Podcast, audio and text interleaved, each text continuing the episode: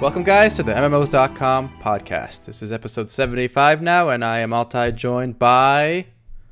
Omer. Gumble. Matt. Australia. And we got the whole whole shebang two weeks in a row. We're all alive. And we'll Now, see. I got an important question though before we start on there. Okay. Are you running your casino right now? No, no, no, no. No. hold on. we'll, we'll, we'll, met, we'll save that. We'll save that discussion for after the weekly raid because I do. All right. It's actually relevant to the weekly raid, though. It is relevant to the it weekly is. raid. You're right. So we'll, I we'll, even threw it in there. No, Fine. Throw in the weekly raid first, and then we'll hit up my my casino and FF14. All right, the weekly raid. This week we're asking a question that um, I don't think has ever been really asked before. It's Would you play an MMO, MMORPG without combat?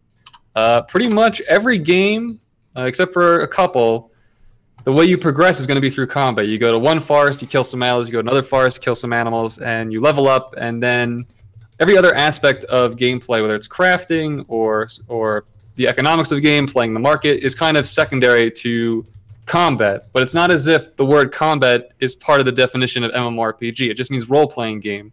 So could you have a game? Would a game be fun without combat where instead of killing monsters, you're a crafter or a politician or you run a casino and you progress that way? Or you just live out your role playing life uh, by taking on this other role? So I'm curious what everyone thinks. Um, it, it seems like, you know, I don't even know if it could be done, but let's see what you guys think. Go ahead. All right. I think the only game today that's built on no combat would be Second Life, and it still fulfills the requirements of being an MMORPG. And it's only because it's it feels more like a virtual chat room than a traditional sense of an MMORPG. But I, I feel like it Mhm. still works. There are some combat elements in the game, but they're all third party added to it. It's not a core element of the game. I think it could work, but I feel like eh, almost every major developer has already kind of pigeonholed their own thinking into what an MMORPG is, and because of that, we're never going to see like another game like Second Life again, beyond what Second Life is already working on. But pretty much the entire game of Second Life though is a third party experience. It's, Yeah. There's nothing really in the Um, game itself.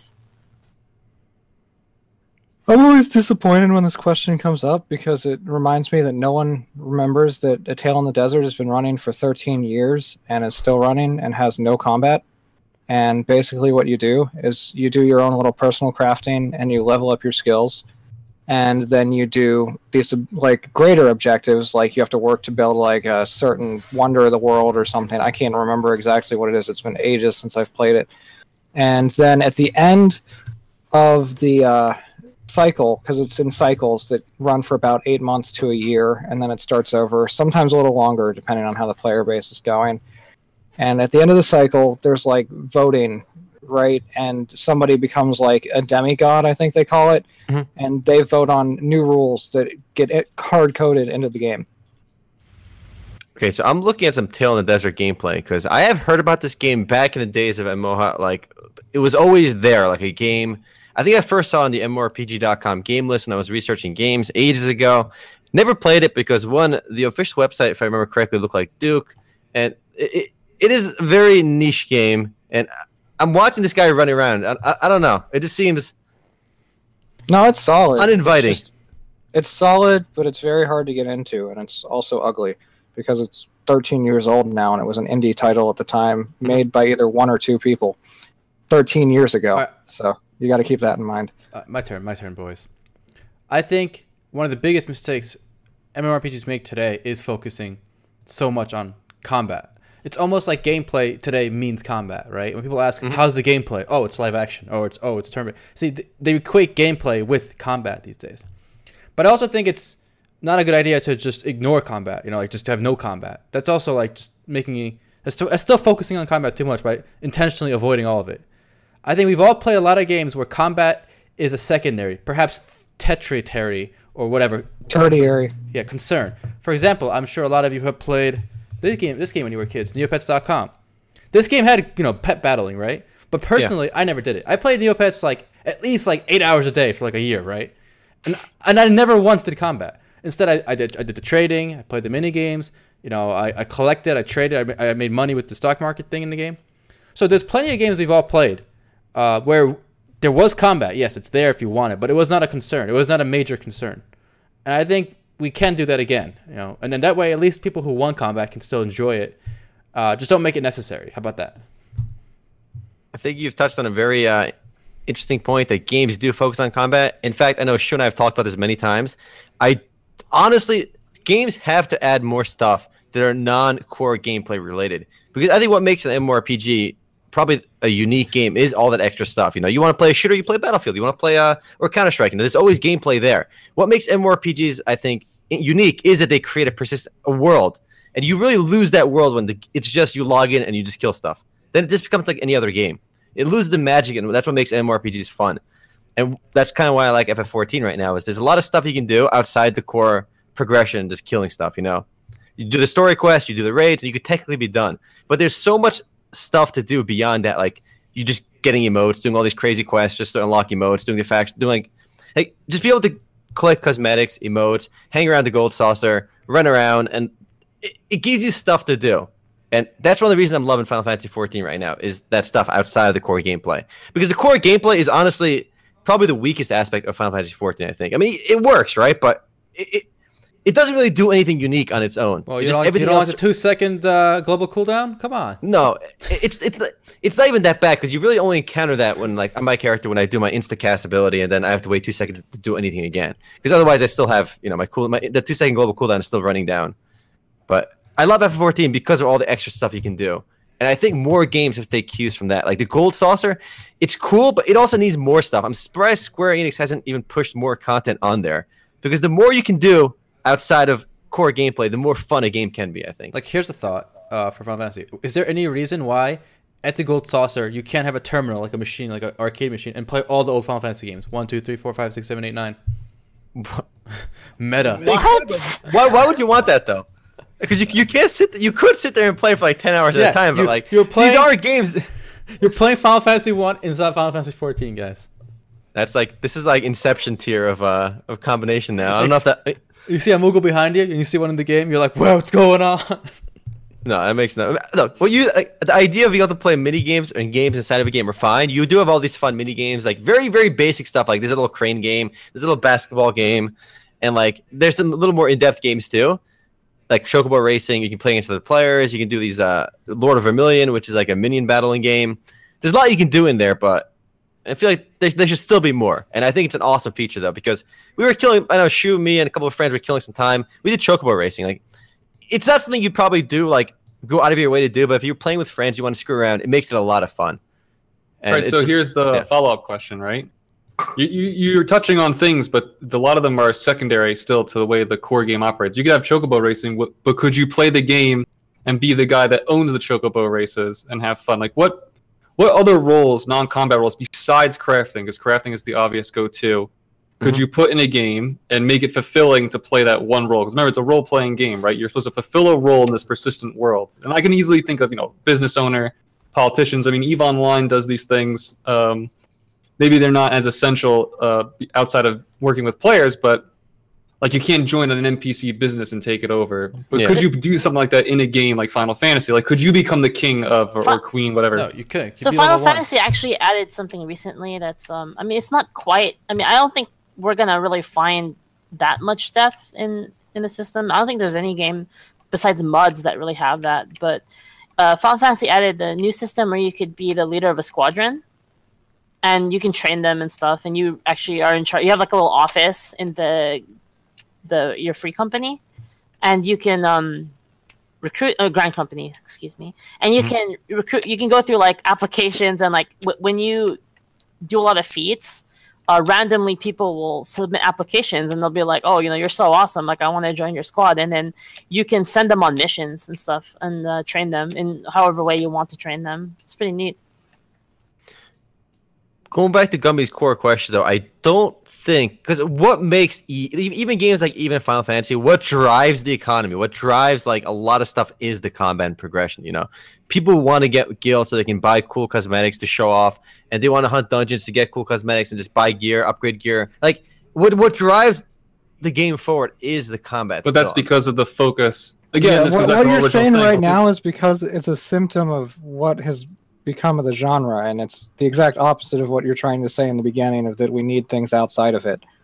But I'm, I'm curious what can fulfill that role though. I, I don't know. That's What I think that's, I think a hard Think- question. Well- make stuff, you sell it on there, you become a business owner, like Yeah, Sean what- said. or like what ton about. Neopets? I mean, one one important th- thing to consider is like where did like all the MMOs come from to begin with, right? They they all revolve around stories of heroes, you know, and and I mean, let's face it, like you know, our human history, like the people that we really be like, oh man, that guy was a badass, that guy was a hero. I mean, like like even in legends like King Arthur, right? They're all like combat like focused people. But they're all combat heroes like hunters or warriors or you know, that's the kind of things that we get. Is someone but- typing really slowly? It's really. I hear the click, click, click. All right, but Ne- Neopets, I'll tell you, brought up Neopets, good example. But Neopets had combat, and the combat wasn't the battling. The combat was grinding those mini games. That's not in any game. That was combat. You're playing this. Why are minigame you? Why are you? No, you you you you're falling for the trap where you think the it's at the core, you know, grind right. You you equating that as combat. That's not combat. Combat is a very specific thing. It's fighting. Who are you fighting when you play those games? You're playing games. You're not fighting. You're playing It's these like silly saying- flash games so- so- so to earn currency. That's not. That's like okay, saying so Harvest that's like Moon. saying if In Harvest Moon, is is is is uh watering your crops for combat? no. Ooh, But that's a then the core mini mechanism to move either. forward. But do you think if you had mini game, I I don't think mini games can replace combat in like That's an a- a- example. An, an MMORPG That's, that's, di- aimed but at that's adults. a different arg- That's Yes. a different Yeah. conversation. Yeah, that's a different conversation. nothing really fuels like like you know drama you know like than than combat and war. That's not true. It's- That's not true. Because think of this way: MMORPGs are supposed to be virtual worlds, right? And in the real Okay. world, we have combat, right? Uh, but I, I would I would argue that probably I would. i'm not bet- talking about the real world, world world though people that play these games don't want to play you the real world, world on what My point is, on- there's combat in the real world, but none of us have taken part in it, and I'm sure we all have drama and, and challenges and and, And uh, issues, yeah. accomplishments, you know, without combat. So my But I point mean, is, think about the stuff that we watch, though. I mean, like, what, what's like a you know, the Game of Thrones, for example, right? It's like okay, but a lot of the most action shows, No. like, are No, No, Game but of Thrones isn't an action in Game show, of though. Thrones, right? A lot of the characters, like like that, the, the tall, pretty chick. What's her name? Uh, the sister. Cersei. Cersei. no, the sister, whatever. Even Cersei, they don't have combat, right? They're not they're not personally fighting, right? But they have their own kind of conflict, you know, where they're Yeah, overcoming like, challenges. feel like I like Lord Lord Baelish was a cool like character. Baelish, that. for example, he's he's advancing without combat.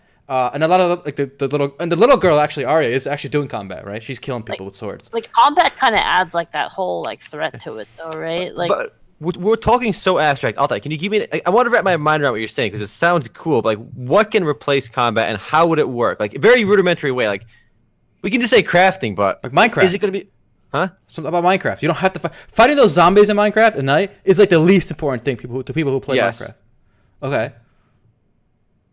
In fact, it's dull as fuck. Yeah, actually, people like. I'm, I'm sure You there's know- mods to remove it because like they don't want it. like, Do you know what I think it drives the combat paradigm? Hmm. Um, I think we should wrap up soon. It's that people. It's an easy way for developers to exert a top-down direction on players, and I'll explain that real quick. What it means is to drive players through the game, to push them through the game's content. The developer uses combat as well, I mean, maybe I'm going to lose people in this as the narrative, right? It's easy to say kill this, kill this, kill that.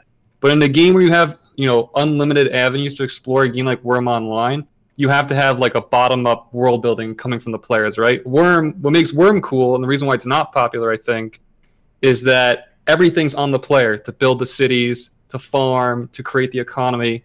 And without that top-down direction, most players are going to feel lost. But with combat, it's easy to give to give narrative and meaning to the world. You want someone to give you meaning, right?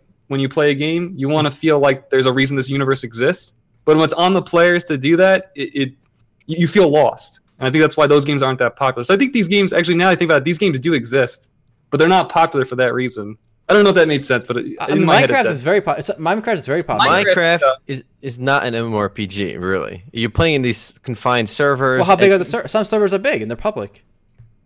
But that's a choice you make. Okay.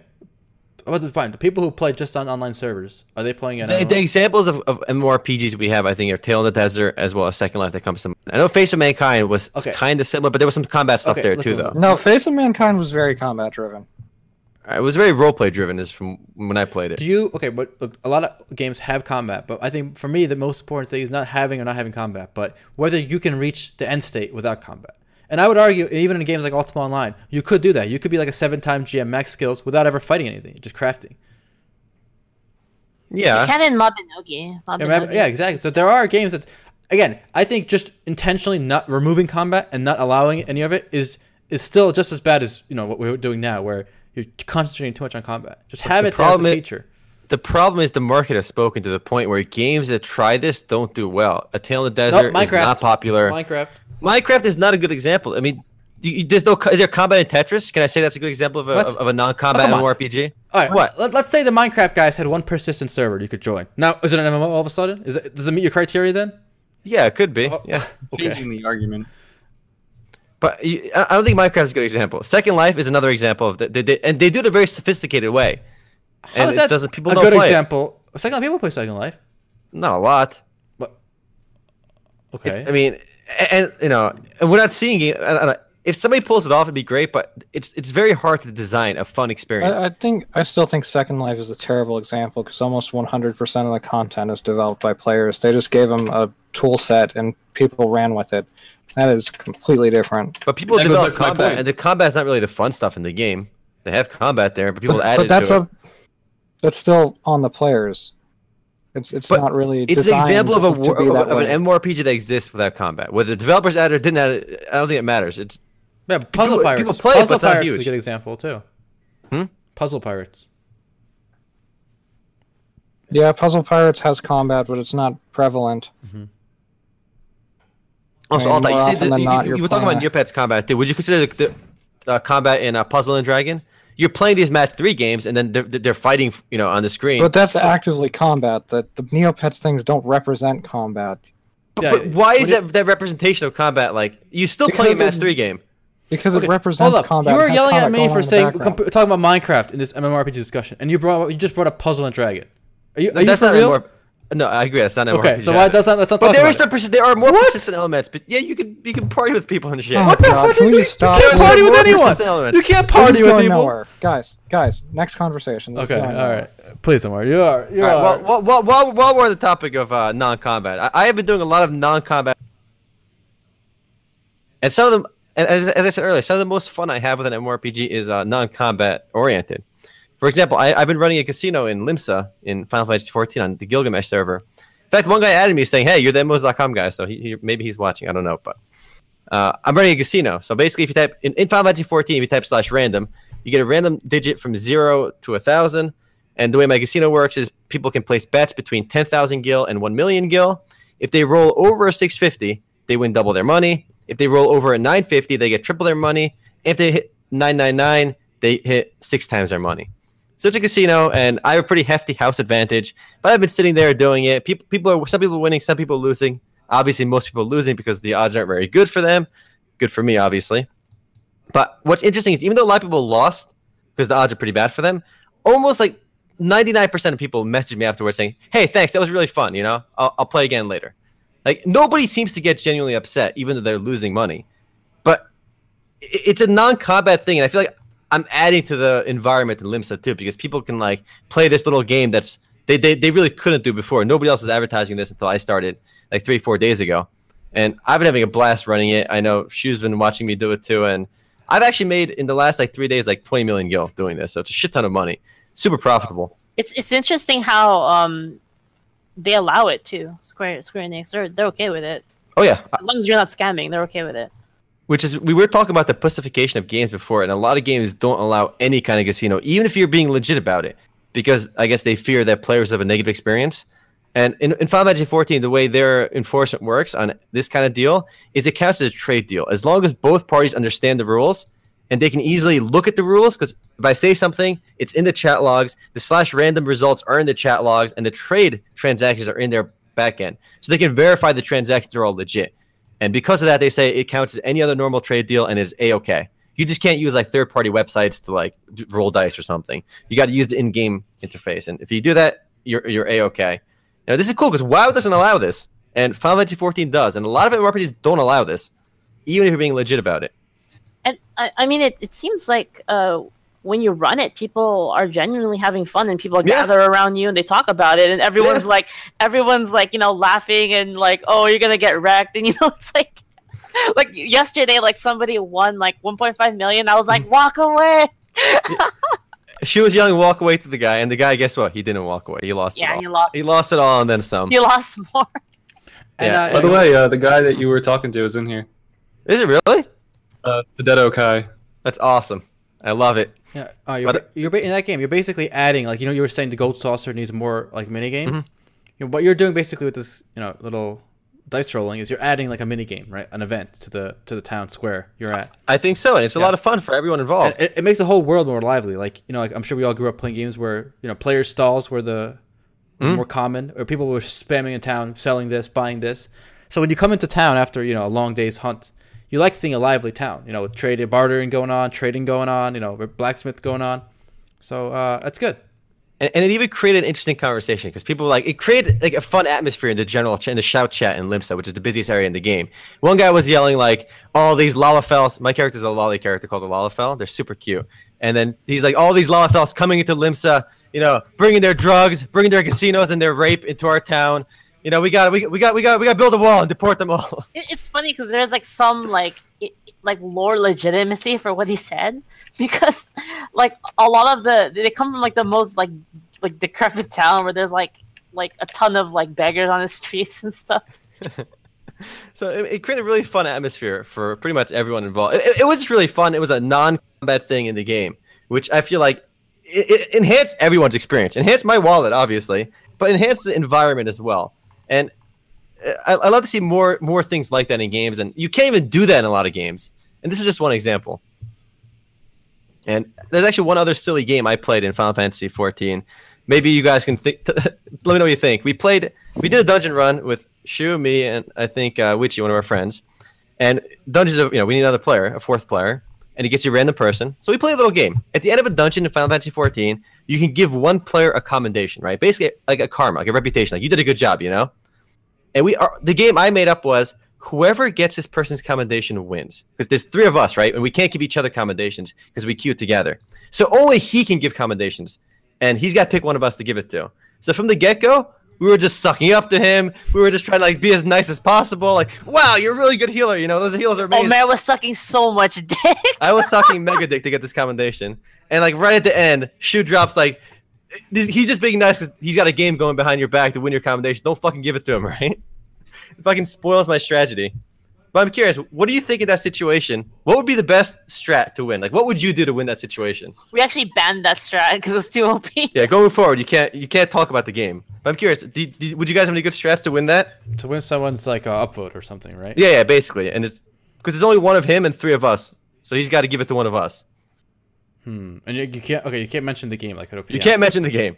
I don't know, man. I play healer. I just do my fucking job. Yeah, but if you just do your job, you you have a chance of getting it. But Okay, you got I- you got to do a little something. Just tell me he, he was the best X you've seen in a long time, like Yeah, Hunter or yeah. whatever. I was I was doing a lot of that. Like, wow, you know, these heals are so good. Uh, it sounds like you for, it sounds like you overdid it. You're supposed to do I actually one. won at the end. I actually won. No, at which you want it then? Stop No, lying. Was no, it- I, I won at the end of the, the, the other one, the one where Oh. we we banned the strat because I killed myself with that, right? Yeah, yeah, yeah. The killed first, the first other. Game, the first game which you won. Yeah. The second game you won. I, I have no commendations yet, but I, I, I, I, thought was won by saying I won by saying, uh, "Good job, great heals, commendation for you, healer." That was that was like that was like cheating because like I, I already left the dungeon and she was doing some post game like sucking up right before you Holy left the dungeon. You shouldn't have left the dungeon. All right, all right. Enough enough FF14 talk though. I mean, obviously Shu and I are still playing FF14, having a lot of fun. Alta, you still playing ESO? I have, Have not played played it? it. No, no. You know what the th- problem with it is? It doesn't feel like an MMO. It just feels like a single player game. Don't feel like I'm. I don't feel like I'm investing in a world. Gabby, have you pl- have, did you try ESO as well with Altai? I did. I actually had to uninstall it just to make a video. That's a BS excuse. Hard drives That's like a BS excuse. It's like a hundred bucks You want to like get a hard four- drive? What for four? It's four TB or something for hundred bucks or less. You got a hundred bucks? You want to give me that hundred bucks? God, you buy me a TV. Oh no, I God. uninstalled it, and I have had no motivation to reinstall it. Uh, but Aaron's right. From what I did play, I mean, it's very pretty. It's nice. I, actually, ESO has one of the best MMORPG interfaces I've seen uh, because it's minimalist. It only sh- oh, things only show up when you need them, which I think is very important. You know what's funny? Um, actually, I'm going to transition. Go ahead. Before okay. I transition. Most people out. say like ESO Online and Elder Scrolls Online was too too different from the Elder Scrolls series, right? Mm-hmm. and I had the opposite problem. I I I, I tried you know Skyrim. I tried Oblivion. I played for five minutes and I quit because I'm like, what is this? I'm, I'm a big world by myself. I'm bored. And uh, so I played ESO online, thinking I'd get something different. I get you know like a MMORPG. So my problem was it was too much like Skyrim, where I'm just playing by myself. So that was my issue. Yeah. You know what makes you play by yourself? It make you feel that way too. There's still no auction house in ESO, is there? I don't know. That seems to be an issue from a while ago. Uh, they, they've never had an auction house, but it just seems so odd that you can have an MMORPG without an auction house. But then again, that's not so odd. Now that we have games like Black Desert Online and Tree of Savior, where like trading between players like not even allowed. Like, I hate the direction that those games have gone, but that's that different Uh, tangent. one really cool thing about ESO uh, was the fact that any ca- any class, any character can just equip anything they find. So I could, I'm a mage, right? I could use a two-handed sword. I could just equip it and start using it. I would, level up my two-handed sword skill. Mhm. So and I could wear plate. It would, it would slow down my mana regen, right? But I could wear it if I wanted to.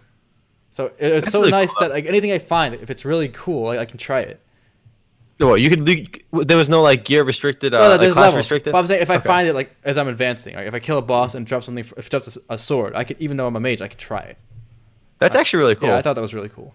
I missed that. I think the The- only other game that did that was like vaguely was EverQuest back in the day, but even that it, it did have class restrictions on gear. Yeah.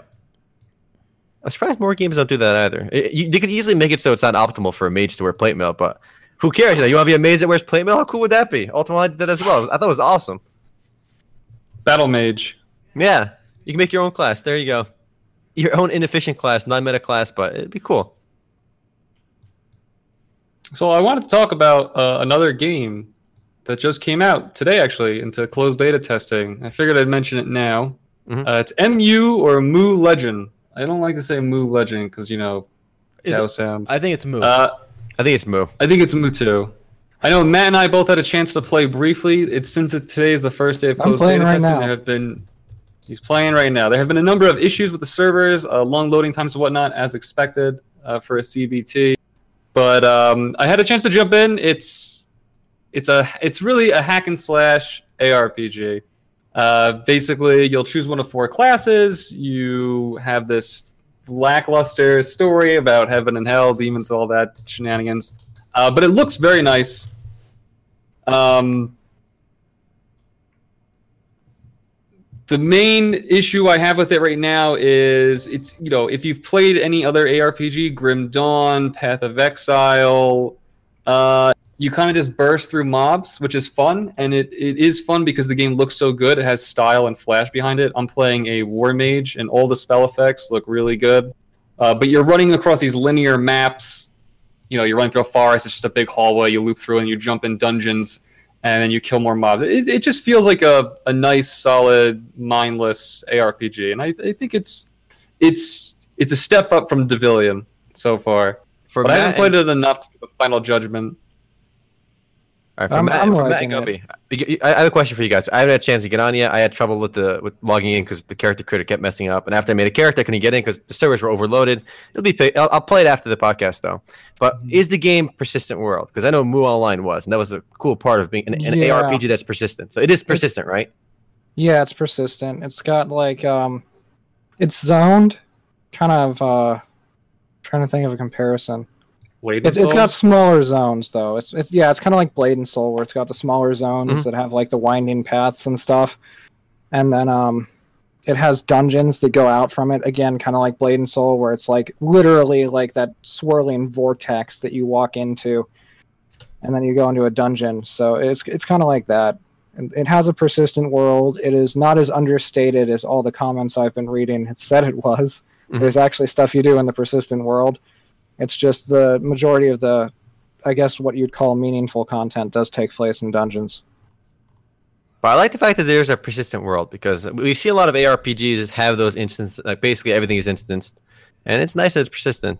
I'm looking forward to playing because keep in mind, MU is a huge franchise. I mean, Mhm. it is literally WebZen's cash cow. Like that's like WebZen makes all their money from MU in Korea and China and America. That's like by and the game came out in 2003.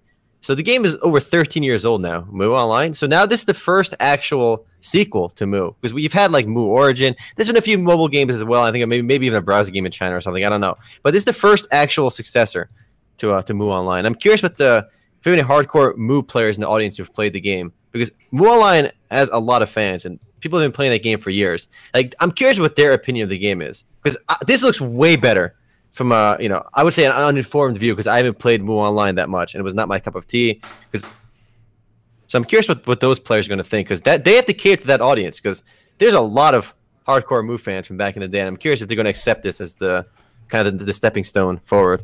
Oh, did you know you made a joke? Mu is WebZen's cash cow. I, d- I did not even realize I made that. I, I appreciate you pointing that out. Wow. Yeah, I, I don't know. I, I want to take part in PvP. The PvP is like arena PvP, kind of like uh, Mhm. Mu Origin had. I don't know if the original game had it like that, but um, an actual, you know, PvP setting, and I'm interested in trying it out and seeing how that goes. But I don't know what level I have to be or where I have to go to do that. Matt, didn't you say the max level is going to be 500 or something along those lines? No, it looked like it was going to be like 500. Um, if the tutorial's anything to go off of, the max level is 100 and the max soul level is 100. I guess I don't know what that was. It just looked like it said something about 500 levels or something. It it was unclear. If you want to know what the gameplay really consists of, it's you just killing, it's you grouping mobs together, unleashing all the skills you have, and then moving on to the next pack, which I always find satisfying, especially. That seems like every other ARPG, which seems, Yeah, it seems okay. That formula thing. works. People like that formula for a reason. yeah, it, I mean, it's colorful. It's it's it's setting off all the dopamine in my brain. That's like, okay, this is a nice little reward. The one thing, oh, this is what I wanted to complain about. I hate Korean game UIs. The UI in this game is so bulky and big, and I it's I find it so offensive, and I can't resize it. And it is closed beta, so I really hope they change that. I hate giant UI. The bar is almost the entire bottom of my screen, and I can't stand it. Let me shrink Uh, This is why I like having 21.9. Hold up. See if I can. I got a good picture of 2560, so uh, uh, that that covers me pretty well too. Yeah, I have 2562, and it's abysmal. really? Yeah, it's so big because it you know it stretches out the UI. Is that so? So, oh, go ahead. M- It made Blue me think of WildStar. Real? Oh, It made me think of WildStar instantly. At least WildStar you could resize it. Can't resize it in. Uh, So I'm gonna drop my screen right now in Twitch chat, and I, I don't think it's that offensive. It, I mean, I have all this extra space on the okay, the but you have a different monitor than most people. Different. Yeah, you. Now, you, ima- imagine if you just common. cut a bar like you cut off those sides, and that's your whole bottom screen. Well, yeah, I'd hate that, but that, that's why I have this monitor. All right, guys. Now I, I have to complain about one thing because I did get the character creator. I couldn't get into the game. Uh-huh. What, all right, listen. Uh, two class names are triggering me. Okay. Which The, one? I'll, I'll tell you. You haven't seen it either, so maybe I'll get an initial reaction out of you. One of the classes is literally called Dark Lord. Dark Lord. What Come on. emphasizer? Emphasizer didn't trigger you, but No. Dark Lord did. Em- Emphasizer triggered me as well. You know, Em- and there's also- emphasizer. and listen, the third one was Whisperer. Whisperer. Everything coming through okay? Psst, psst, psst, okay? Oh, it's come on, what is that? What is a what is a whisperer? An emphasizer. And if you look at emphasizer, The- it just reminds you of writing Aurelia the game is pretty awful. So don't expect stellar story or narrative. And the main character, your character is a bit of a dick. He's constantly threatening to beat people. I like that. I like when games don't make you a goody two shoes. Like No, no, it's a no, it's just game or even MMO. He comes out of nowhere, and it's it's it's it's kind of funny. Now you want to talk about narrative? I, I did watch this. Did you guys watch the intro movie when you when you first like click a server? Ugh, yeah, I did. Okay, listen, I'll tell you. I know you haven't seen that, so maybe your reaction will be pretty funny. You, it tells you that this, this, I guess this, this hero, he trapped an ancient evil inside of him. All right, and he's battling with the with the demon inside of him It's so Until- edgy. until finally the demon escapes at the end. Does this Diablo. Diablo? Diablo. Does that Yeah, remind you of the straight up Dark Wanderer Diablo. from Diablo? That's literally a ripoff. I mean, the whole heaven hell thing that they do, yeah, is straight up Diablo. Okay, It's is a, there's no shame. is it no fair to say? that, is it fair to say this game is aiming obviously at the Asian market, right? I I don't know. I don't know what their plans are for the West, but it Yeah. seems that way. Like, I mean, all right, you guys played a little more. I haven't played. I'm gonna play it too. Actually, guys, just to say, we're gonna play this for Sunday Fun Day. Mhm. Um, so we're actually announcing our Sunday Fun Day game for once Wow. on the podcast. We did last week too. Oh, nice. Want to roll? Um, I I don't think I haven't played it yet, but I'll, I'll save judgment for Sunday. But I don't think this will compete in the West with the likes of Diablo three and Path of Exile. Mm, No, I wouldn't say so either. I No, think I if they put this game on Steam though, it'll it'll do stronger. It'll be far stronger than Devilian. Yeah. which It's was the other last. It's other- it's not going on Steam. I can tell you right now. well, I, has, like, I, I on just it's just speculation. It's. I think they should put it on Steam though. No, they might. I mean, obviously, Webzen has not had has had nothing on Steam, but this is like a big, big release for them. So who knows? I'll tweet it at them right now. Please put this on Steam. I'll listen to you, Gumby. You mentioned Devilian. They have 112 users online on Steam right now, which is which is pretty bad. It fell off quite a bit. We'll look at the last six months and then tell me how many people have stayed. Yeah, it's Devilian is looking rough for Devilian, but this is that you know, it looks pretty. It's an ARPG, I, and I feel like ARPGs have done pretty well as a genre. I feel like it's been a safe bet for developers to make But- ARPGs. It's Western That's a- ARPGs that do well in the West. though. Yes, I It's mean, it, the entire genre fell off for a long time. Like literally the entire genre, basically until Diablo three came back. You Path of Exile too did work. Have we done Path of Exile yet? No, Sunday, no. Monday? Okay. I played that for about. I know everybody's gonna hate me for it, but I played it for about five minutes, was bored, and quit. How long? Do you not like ARPGs? How long ago? No, I just don't like Path of Exile. I Wow. didn't like the look of it. That is unpopular opinion. The look of it is very specific. They actually they went for that whole Diablo like two gritty, dark, gr- you know. Well, I mean, I yeah. played Diablo 2 and I was fine with it, you know. I mean, but Path of Exile, I just I don't know, something didn't sit right with me. They did do a graphic update recently. I don't know how recently you played, but I don't remember. It's been I think a year at least. Hey, I mean, to each their own. Obviously, not every game is going to be picked up by everyone else, and you know, just because somebody says a game is good, if it doesn't, you know, there's so many games out there. So you know, if you can play something else, nothing wrong with that. I'm looking forward to playing on MU Legends. Curious how it's going to do. One thing was kind of cool too. I saw in the character creator, you actually have account levels in the game too. So if you have uh like the way account levels works is, I feel like it kind of adds up the levels of all your characters, and if they reach a certain level, you get account wide bonuses. Like you'll you'll gain plus damage if your account levels are like beyond level 10 level there's, there's milestones. So the game encourages you to make alts and play them because it will literally benefit your main character through the account level system. I haven't I don't think- has any other game done that? I don't think so. and do you find that that form of like progression like offensive? Because i know some people will be like i want to play one character but i won't be as strong if somebody else plays all the characters because of because of a buff that's from another character Yeah, I, don't, I don't really like that. Personally. Hold up. you don't like let, that me, shit uh, No, let me look at the arena guide they have and see whether all this matters or not. yeah, Maple Story did this does, does that well later on because I remember I logged into Maple Story and I was getting a bonus from my Mercedes, I think, on my other characters. So that's pretty cool. Oh. I, I think But it's these- better as an option. That's why on there. Okay, okay. So this is this is the kind of PvP I hate. So the arena is like exactly like Mu Origin. It's you fight an AI version of another player's character in one v one. what really you can't actually play against them Nope. that's so bad What? In what world can you make an MMORPG where you can't fight somebody? I'm gonna copy paste. We were just talking about chat. RPGs with no combat. Oh my god. we were just talking about non-combat MMORPGs in this game. Okay. That's worth looking at real quick. Showed off on the on the podcast too. All right, MU Legends. Nice. Apparently, you fight an AI version of your of your opponent. But like, Very mobile. why? Apparently, Oh my this is only arena though to prepare you for the altar of spirits. So let me look up altar of spirits. Oh, they don't have it. Of course, they don't have a guide for Is that. it okay? But listen, they, they kind of label it as a training ground, not an actual PvP. Yeah, and they could be working on this still because this it's still new. The this is a closed beta. I don't think there's an open beta date for the game yet Okay. either. Deep Presence says there's five v five and ten v ten So also. it's training for the Altar of Spirits. So it's not it's not trying to be PvP. All right, that's fair. That's fair. You gotta get. don't call it an arena. Call it training. Oh, I mean, a- The arena, training arena. Arena, A training oh, arena. arena just refers to the building. It doesn't refer to the, what goes on inside. I think we all know what we think of when we think of arena. Gladiator. All right, go ahead and look at the look at the step power, the link that uh, Deep Presence gave, showing some uh, PvP. So what's also, you know, I, I- mean, I'm not sure if this is out yet in the in the in the Western closed beta. It just seems very weird that like the way content gets split up between games, like the Korean version for the, the English version for Riders of Icarus is still insanely behind the Korean version, and it's usually gameplay mechanics. Like if you if you translate and localize the game, why don't you launch it with the current content? and people can say, "Oh, it creates content rain where you can like keep releasing content more regularly." But the problem is the Korean version gets updates regularly too. So instead of always being perpetually behind, it, it just seems silly that games don't release with the most recent content. It, It's probably a money thing. It's probably like we're only going to put so much in until we know that we're going to make so much back.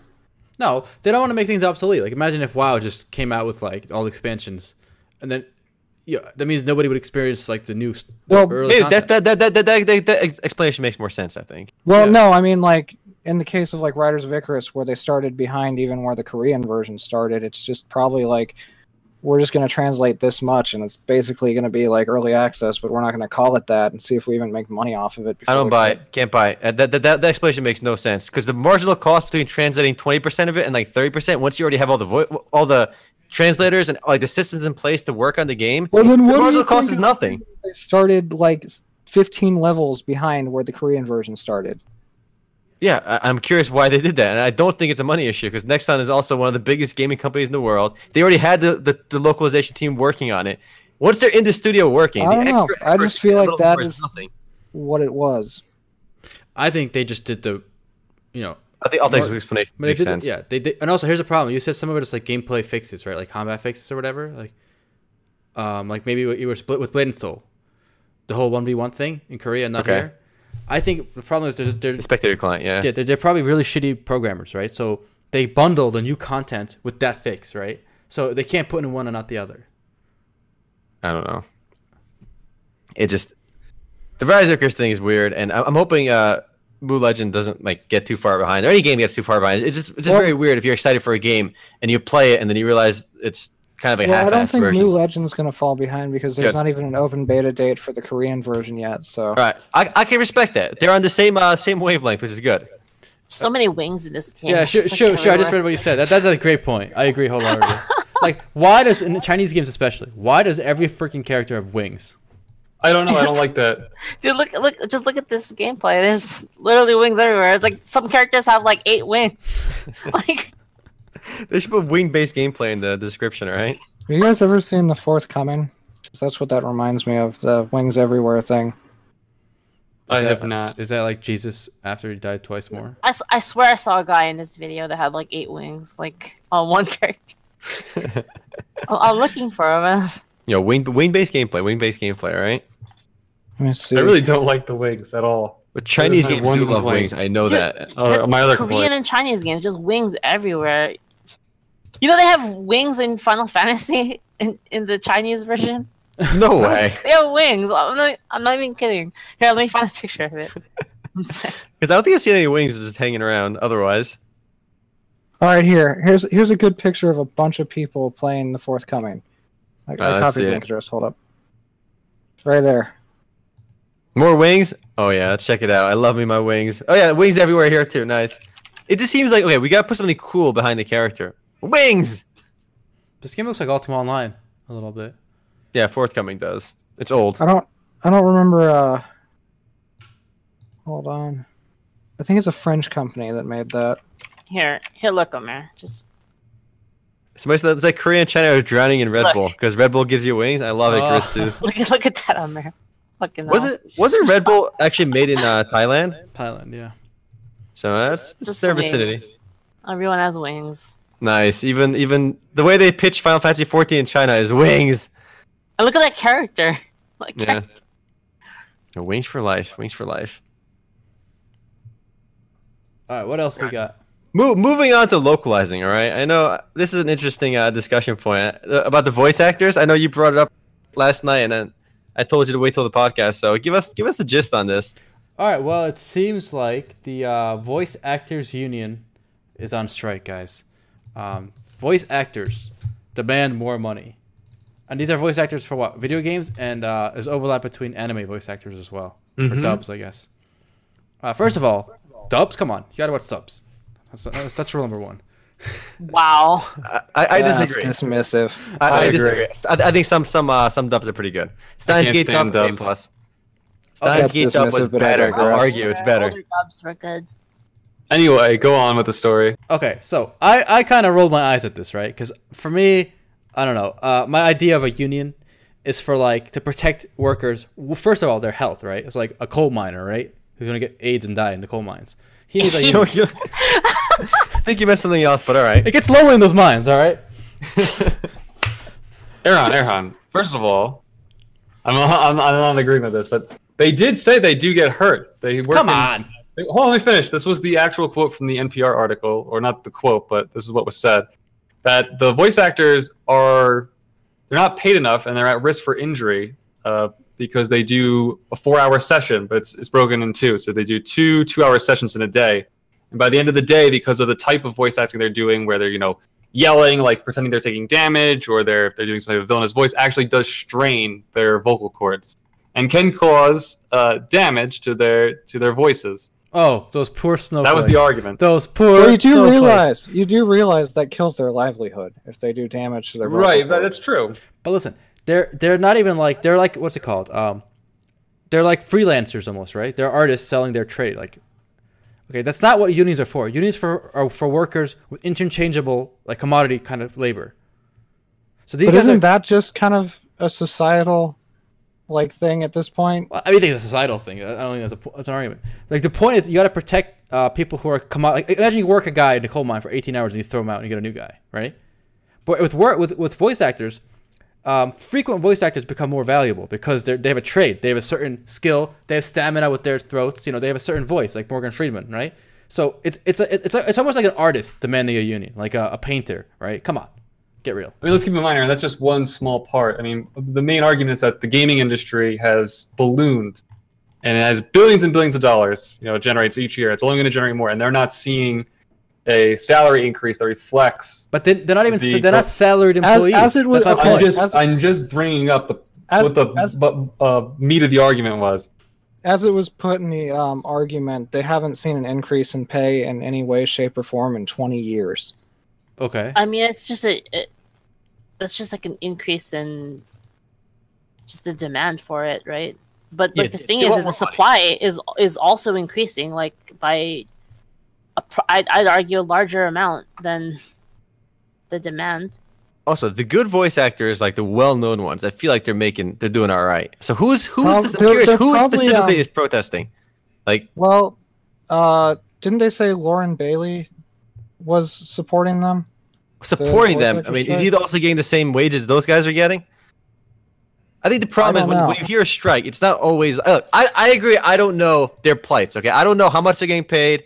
I don't I don't pretend to understand what they should be getting paid. Obviously, the voice actors want the most possible money, and the, the video game companies and the anime companies want to pay them the least amount of money. That's how business works. You want to pay the person as little as possible, and they want the most as possible, and they meet somewhere in between. Yeah, somewhere in between. I guess they feel like a strike is the only way to get them to meet somewhere. But sure. um, I mean, they can try, but look, here's the Wh- What I was saying, what I was saying though, is your argument that the bigger guys are getting paid more could also just be because they're doing more jobs.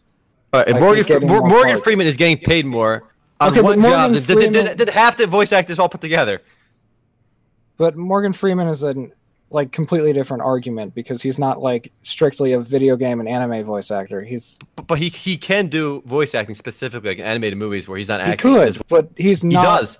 That's it's not the same thing. But whether you do something exclusively or not, I don't. You're still doing voice thing, acting. Obviously, they're gonna want more money, right? And if they can get it, God, God, God bless, right? But my argument is, look, uh, if you have a commodity like like milk, like a gallon of milk, right? You go to the store, you get milk. That's not the same as like a niche. Like um, imagine like a mechanic, right? You don't want to go to any mechanic. Some will cheat you. Some don't know what they're doing. Okay. Um, hmm. Uh, but a coal I- miner with, do a, I with a pickaxe example? is the same as every other coal miner with a pickaxe.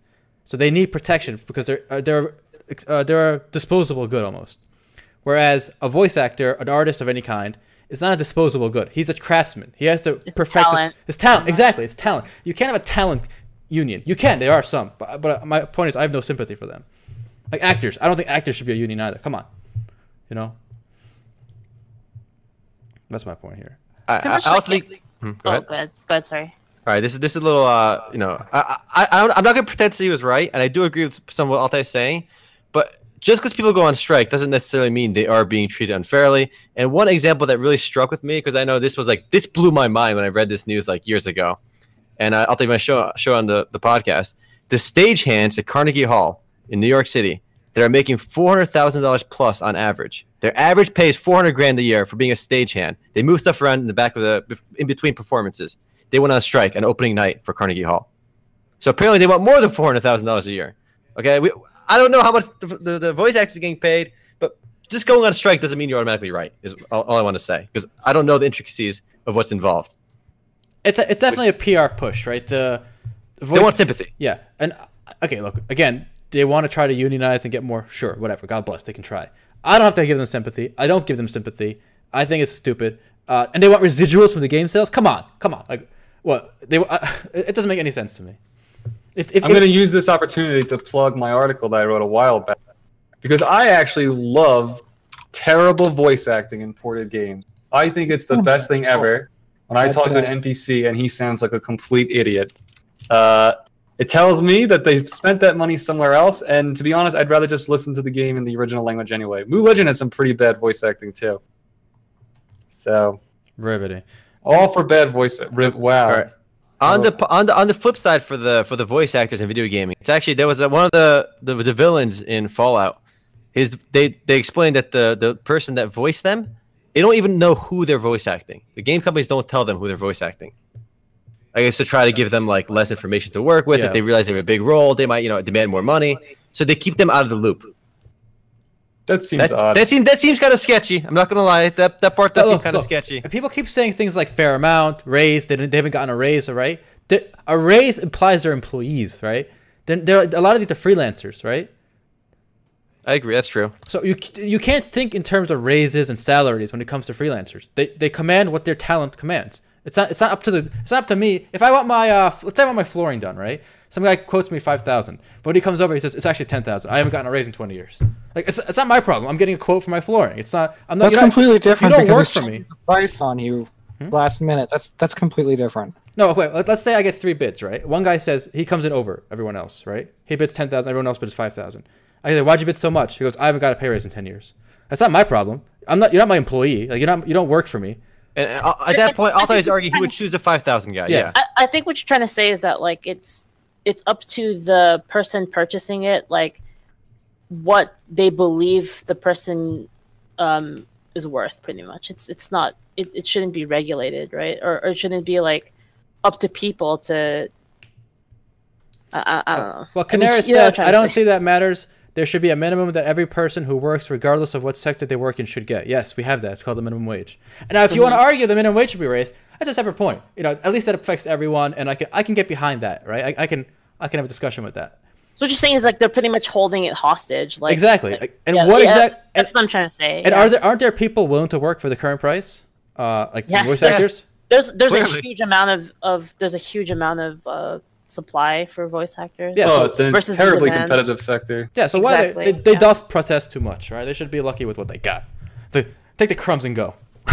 Wow. All that says take the crumbs and go. Look, I, I, I just don't understand as a freelancer that you the, the whole protesting part. If you're an employee, you can argue. You, you have very different arguments. and I give you very valid arguments. But if you're a freelancer and you work on a gig by gig basis, you're not you're not an employee. There- There are no set raises. It's just what you you you you, you build it whatever you can get. You know that, that's what it is. If they And were it- employees, I would sympathize more. But it's I guess kind the of thing- merit. It's I kind guess of the merit question. based too, like hmm. by by yes, it's all it's entirely merit based. But that's what that's what I mean. Is like I is guess- like like Alte is trying to say that they're just holding it hostage, right? Like they're grouping together to like hold the whole Yeah. thing hostage, and like Uh, To win sympathy. yeah, I think the question is right. How how else do you get the standard to change? Because Oh, they can some try. point- They can ask for more money. They are. That that they're just playing their hand. Look, there are plenty of exactly. sectors. So there, there's nothing wrong with what they're doing No. right now, and Al- No. Seems to think there's something wrong with it. No. It, there's nothing wrong with asking for more money. Everyone, look, I encourage you to ask your boss for more money for everyone. All right. Do what you can to get paid more. That's your that's your job. You know, get the most you can for yourself. I, I God think what's being said is is is they can do whatever they want, but it's like not a sympathy issue, or we should feel bad. Yeah, exactly. I'm I'm not saying they don't have the right to, but I, I have no. There's a plenty of people in the world that you know need sympathy, right? Am I sympathy? And I, I, I got sympathy for people you know starving, all, and you know the guys getting sick at the job, um, you know, and they need a union to protect them and sue on their behalf. For example, imagine you work at a lumber facility and they don't give you those little masks, so all the wood chips get up your nose and you get cancer, right? Uh, and you and you could say, well, they could just sue the company. But one guy can't sue a company because it's hard. You know, they'll fight him for five years, he'll go bankrupt, and they'll fire him. But if all the guys unionize and they all sue at once, they can get somewhere. But with voice actors, they're not. It's not. They don't have that kind of risk. It's it's, it's not like if If their throat starts hurting, they can just walk off. They can go home. They're not gonna get cancer and die. All right. it's it's an interesting point because the voice acting does you know mesh for their industry. I know Gumby linked a fun article on terrible voice acting, and uh, you do really. I feel I feel like it is a part of the industry that you don't really appreciate. You know because we've seen bad voice acting and it really can ruin a game. But I feel like even when the voice acting is good, they don't get enough credit because they are behind the scenes. When when you when you look at a movie, you see the actors, you can appreciate them, but there's a lot happening behind the scenes that you don't appreciate. That's outside of this issue with the protests and everything, but you know they are underappreciated. I'll, I'll say that. In Yeah, terms of, like, absolutely. from, from gamers. Uh. It's well, what I was gonna say is like the whole Morgan Freeman thing really is different because like you know Morgan Freeman like the moment you see or hear him, but yeah, like he's good. okay, what, what's the last major like? I'll I'll just say like console title, AAA game that you played, not an MMO or anything like that. That Final Fantasy game, the new one has. No, Final I'm Fantasy talking about 13. Matt. Final Fantasy 13 too. Do you know who any of the voice actors? No, not at all. exactly. So it is different. What do you? Yeah, yeah. Uh, if Morgan Freeman was there, I know, I know, I know him because he's really good at what he does. the point is, it's merit-based Oh, yeah, pay. said that. Like, there are so many actors that nobody knows, right? Literally, beyond the AAA celebrity actors, there are millions of people. If you look at how many actors are employed in America, the numbers in the millions. But, you don't know any of them. They get But- lead roles in games that end up making billions of dollars, and you still have no idea who they are. But yeah, sure, that, that's true. But th- there's also people that write the script for those games don't don't make a lot of money either. It's how important their role is, what they can command in the marketplace. Some script writers probably get a shit ton of money who write the stories for some of these games, and some probably don't get anything. The, It's the reason can get. why Morgan Freeman can demand a lot of money is because just his presence can carry a project. Like just the just the fact that he's on a project is gonna immediately bring people in for free, pretty much, and that's what you pay for with that kind of thing. So there's like a premium to having him there, right? That's Yeah. why he can demand a lot of money because that's what It his works name for movies commands. too. Yeah, with a certain actors in the movie that can carry that movie. We talked about the that that but the Ghost in the Shell movie having that AAA. Yeah. I forgot her name too. I, I- I don't know actors very well. Scarlett Scarlett Johansson. There you go. That's her. They get her because she's a, a you know celebrity, and by having her name attached to it, it will bring in the sales. I like all that just said. The coal miner who walks out might get cancer in five years, and he's shit out of luck. The voyager can eat, eat some Ricola. he's good to go. I, I I think I think it's a lot more compli I mean, to be fair, I think it's a lot more complicated than that. I think Yeah. like this strain it could cause on their. I mean, I mean, they could probably get cancer from that too. To be honest, like I agree. They are underappreciated, hundred percent. All right, but I- I on the whole pay thing, I have no business saying they should be paid more or less because I and none of us have any business. I think I mean- saying what they should get paid. We don't know. They have to oh, fight oh, for Mer, it. like like like it all comes down to like in the end, like everyone wants to do voice acting. Nobody wants to clean up shit, and people Yeah, like or because it's like nobody wants to do it. There's less people in that pool. mhm, You know, that's true. With voice acting, it's like such a prestigious job. Everyone wants to do it, so the Mhm. pool is just huge, How about this? and that's why you have that issue. it's easy for people to say somebody else should pay these guys more, right? But what about like Hundred percent. someone should make a humble bundle site? You know, in humble bundle you could sliders. The sliders, how much goes to developer, how much goes to charity, right? Well, why don't we? Someone make a site. You know, you buy a retail key for like a Steam game, and you can give a slider. How much? How much over? How much extra beyond like the set price? Do you want to go to voice actors? Do you want to go to like the janitors in the studio? You know, it's not. why are you putting all the burden on the game developer? Right? He's they have so many bills to pay. A lot of these games, you know, one bad game can sink a studio because they cost millions, tens of millions to make. Right? If one game doesn't mm-hmm. sell, everyone's out of work. And it happens all the time. You know, studio layoffs all the time. So when there's all this risk riding on the studio, you know, you might say, "Oh, well, pay him five bucks more," but why don't you pay them five bucks more? Why, why is it on this guy to do it? I agree, and I think that, that's that's worth mentioning too. So, so someone mentioned in chat, uh, Wizzy mentioned uh, voice acting affects video game reviews. It does, but so does everything about the game. Like it's about deciding where, you know, game developers have a limited amount of money. They have to consider where to place those funds, right? Where, where are you gonna? What are you gonna do with your war chest? You know, you have to have to consider what's the what's the best, uh, most effective way to make the I game like. more Uh, successful. here's my troll comment. Someone mentioned living wage. By definition, everyone who's alive has a living wage. Otherwise, they'd be dead already. God. all right, I went I went looking for names and just real quick. Uh, according to this Vice article, hold on. I gotta pull it back up again. Okay, it's also again, it is very easy Um, to say they should be paid more, and it's the the Wait. studios and companies go bankrupt all the time, and obviously they want to make as much money as possible, and uh, it's it's a very complicated issue. So I don't want to get too much into economics So here. just, just real quick, I don't know how many they get per month, but here's a quote from the Vice article. It's that for context, the standard rate for video game voice actors today is eight hundred and twenty-five dollars and fifty cents per four-hour recording session. Yeah, uh, that's two hundred dollars an hour. What are they complaining about? I guess it all depends on how many gigs you get. Of course, obviously, it's very difficult to get those four-hour sessions. You, you're spending most of the time fighting to get those sessions. That's what we're Alright. saying is is that the, like just because the demand is I mean the the supply is huge doesn't mean like you should automatically pay more. You know what I Yeah. mean it's it, it's based I think the we'd all agree, eight hundred dollars for four hours of recording is a great, re- is a- an amazing. No, that, that's a good deal, but But, uh, the- but but here's the problem. I I, I, I sympathize that you can't get that all the time. Most of the time, voice actors are not recording. The, uh, the amount of hours a voice actor spends every year actually recording voice for a job, I would say is like, is one hundred. In in an eight-hour day, they may work thirty minutes a day because they can't find work throughout the whole year. You know, That's the nature of competition, right? that is the nature of competition. There's so many people competing for those that work that you can't always be working. Well, this is all moot point because uh, as this chart I'm been showing shows, unions on their way out. So it's just thinking. Well, shit. before they go away altogether, I have an announcement. I'm unionizing, boys. All That's right. it. no, I demand eight hundred twenty dollars every four hours. Are, are you saying you're a voice talent for being on this podcast, Gummy? I'm going to use my internet law degree, and I'm going to the one I made up, and that's it. You're all going down. in, in solidarity with the voice actor strike, we will That's now right. do the rest of the call pod. No, we will do the rest of the podcast muted. So please stay tuned. if you if you tune out, if you tune out, you don't support the voice actors. So from now on, everyone just voice lip. All right, this actually this actually reminds me of a very old post Altai made years ago. okay, And- that was good. That was good. Listen, Altai made a post called "Anti-Labor Themes in Nostale" back in 2008. Anti-labor thing. It's actually pretty hilarious because Nostale is still around.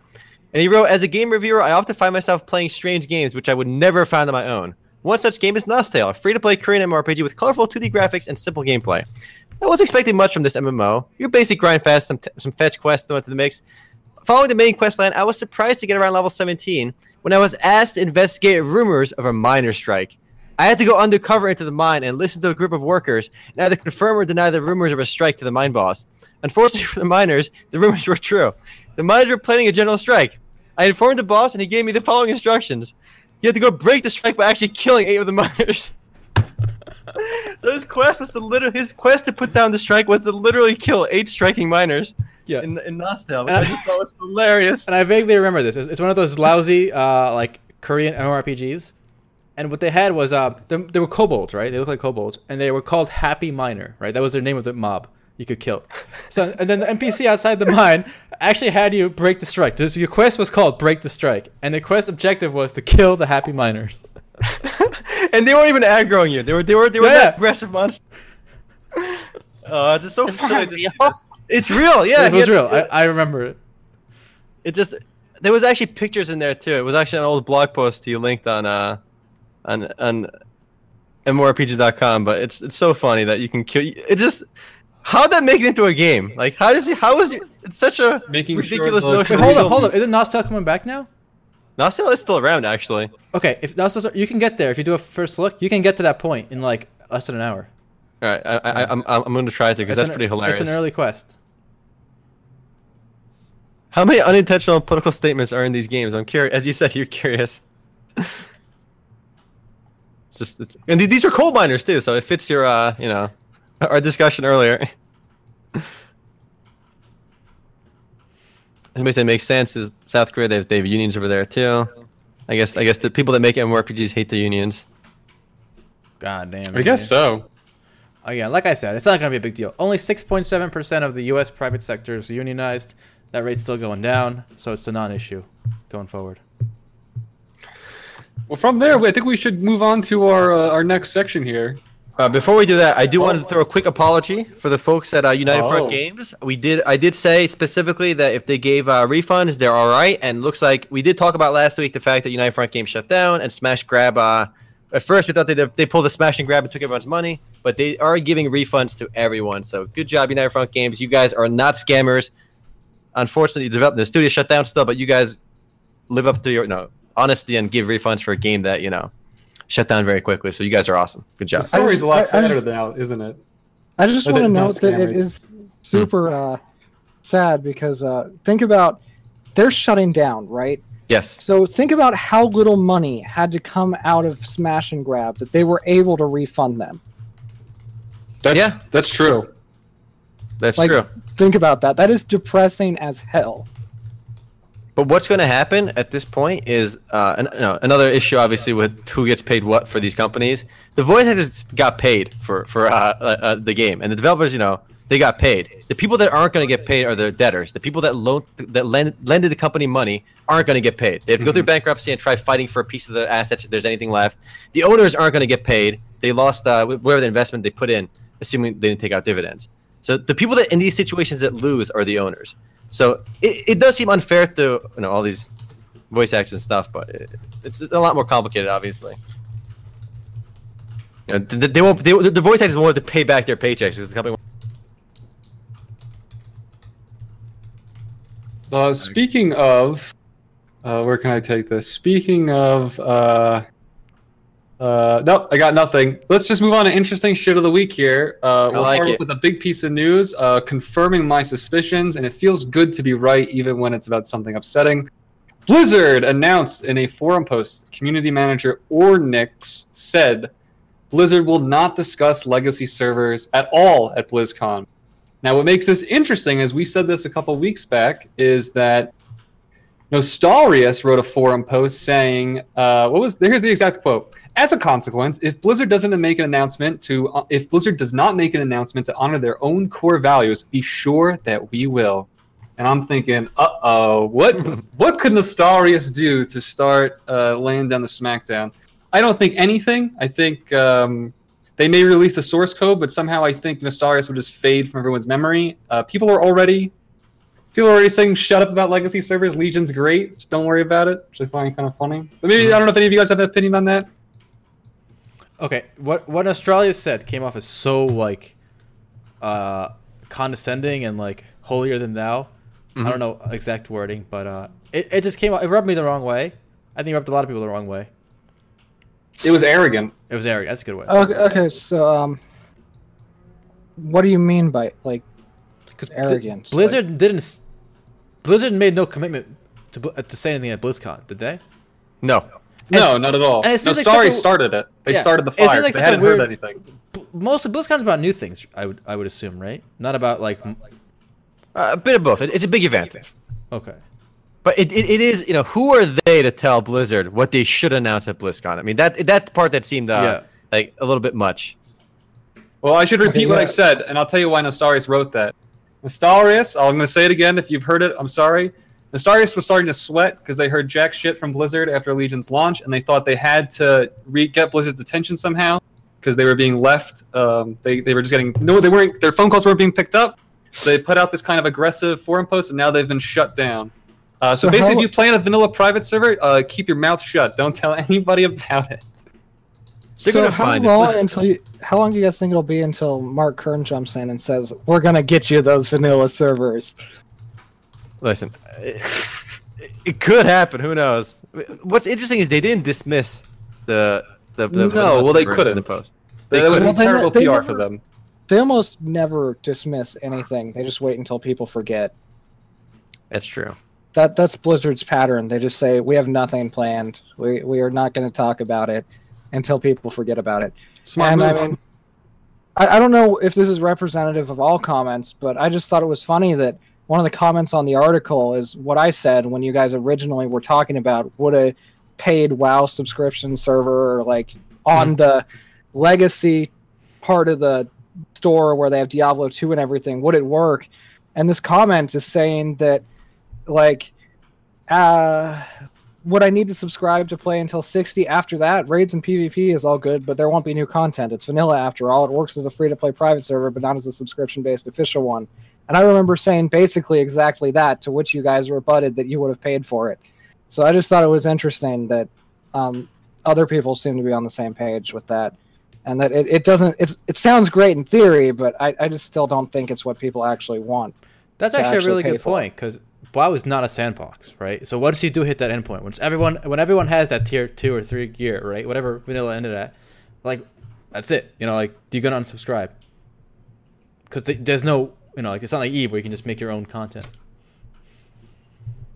I think people will pay for it still, and uh, assuming depending on what the numbers are, maybe Blizzard can develop some some offshoot content. Who knows? If the numbers support it, we'll see where it goes.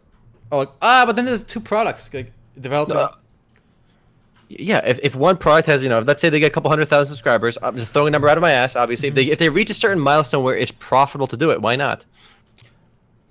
It just But seems how- like silly I- I- not to explore the option. Still, I maintain it's silly not to explore the option. I think Blizzard would be looking more into like long term. Like, could it actually be sustainable long term, or would it cost them more money to just do it at all? But uh, that's where I we, we're going to remain conflicted because we, we had this argument before. I don't think it's going to cost Blizzard a lot of money to open a vanilla. They have all the code. They have they have the smartest people working at Blizzard on a twenty billion dollar company. That's not what Altai thinks. Alta, Alta thinks it's the up, retard team working there. I think it's so easy to say to when speaking about someone else, or like a company, right? Oh, What they well, could do. what they should do. But there's a problem. Every everything adds complexity, right? And every and every layer of complexity makes everything harder going forward. So running one game, if you're a studio running one game that's profitable, it's easier to focus and make it better than running two profitable games. Even though they're both profitable, right? It's just it's now the margins go down because running it is more expensive. Running managing two, logistics. yeah, logistics. Managing two And products you also have is to. harder than I, one I project. think. I think one people one thing people don't think about is that there's going to be a lot of overlap in the staff that would have been ideal for that project, yeah. and you're now going to have to move them definitively onto one or have them overstretched and have less acceptable work on both fronts. And and does Blizzard want basically player committees choosing what they what projects they work at?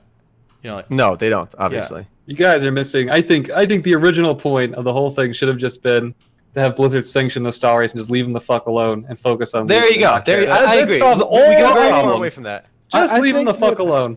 I think that Blizzard would have done well to do that, especially after uh, uh, was it SOE or Daybreak that officially did it? That sanctioned Project 1999. I mean, Yes. just sanction one and ignore the rest. You know, Yep, it's, yep. And then then you're good to go. Then you can just shut the fuck up and move on to. Your, it, it makes me mad because I think this all comes down to Ted and accounting. I think someone at Blizzard was like, "Whoa, we got to stop this right now," and it's just him.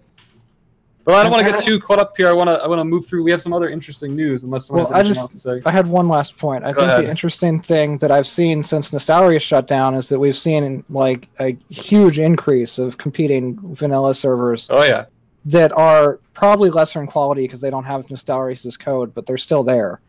Yep. Like, in in trying to shut one down, they have like five more taking its place, and it's just hilarious to me. That's how it always goes. I think leaving alone might be a good option. I still maintain though, if they just they have so many empty servers in WoW, so many. Just just turn one off and turn it to Nostalrius, uh, turn it to Vanilla WoW, and just leave it like that. Don't even touch it. No new updates ever. Slap it on there, and people can play it if they want to. I don't think so, but let's that's- lose. Let's move on here. Oh, it's just you're not thinking about the. Oh cost. boy, boys. All right, all right, we'll move on. Move on. Let's move on. Move on. I, I wanted to get to this because I thought this was really, really fascinating. Right, this totally um, circumvents the trend we've been seeing. GameForge announced today that it's leaving mobile games behind. GameForge is the publisher of games like Aion, Orcs Must Die Unchained, Drop Zone Hex, and others. And they decided they're leaving the mobile market. They're going to refocus their efforts on free-to-play PC games. Now, most most of the news we've reported is about the other is the is the migration the other way from P- making free-to-play PC games to mobile games. So I think this is such an interesting twist, and I, I think this shows that the mobile market, while there's a lot of people going into it, it's extremely competitive and it's hard. Even though it may be cheaper to develop a game, it's harder to make a winner, and there there's less competition in the free to play space on PC. I would say. Oh, I want to hear your thoughts real quick for the round table. Well, I I think one of the things that I've seen that's interesting about mobile is that it's very hard to predict winners too. Like, I mean, it, it, it almost seems random. There's so many games that are occupying the same spaces, and whether or not something that's the same or something that's nominally different. I'm not going to say like significantly different because I've never seen something that's significantly different appear in the top 10.